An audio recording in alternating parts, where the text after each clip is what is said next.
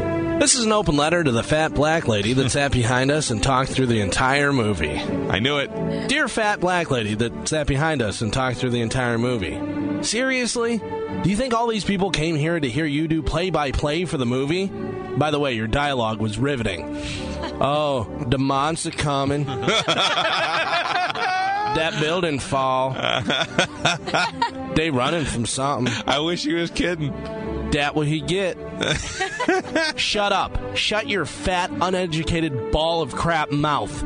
I thought maybe you would get the hint when I yelled, Stop talking! but no, apparently that code was too hard for you to decipher. I thought for sure when I actually turned completely around in my seat and said directly to your fat, ugly face, Stop talking, we're trying to watch the movie. I thought you would have to get it through your head. Nope.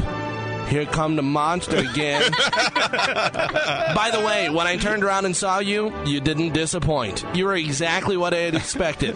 You looked like a Florida Evans from Good Times, Wheezy from the Jeffersons, and a retarded pig somehow had a baby. And then someone took that baby, lit it on fire, beat it with a dead raccoon, and then threw it into a septic tank, where it lived for 40 years only to leave to see movies and talk through the entire thing. How can you be so ignorant? It's bad enough that there's a stereotype of black people at movies, but you're it. You're a walking stereotype. White men can't jump? Well, you can't shut the F up. you know what? I'm actually, I don't even know if I can blame you for what you're doing because you're so dumb, I don't even think you actually realize what you're doing. Movie theaters should have a test before you can go in. People like you with an IQ smaller than your shoe size can all sit in one theater and talk as much as you want. The rest of us can sit in the other theater and watch the uh, movie like normal human beings.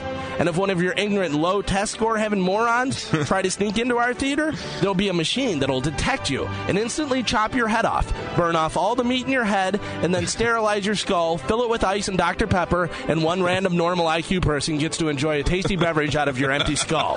I hope I hope somehow this has helped, but I'm almost sure it hasn't because even if you happen to have your radio on our station Oh, yeah. in your car while I was talking, I'm sure you were talking through the entire thing, probably saying things like who he talking to.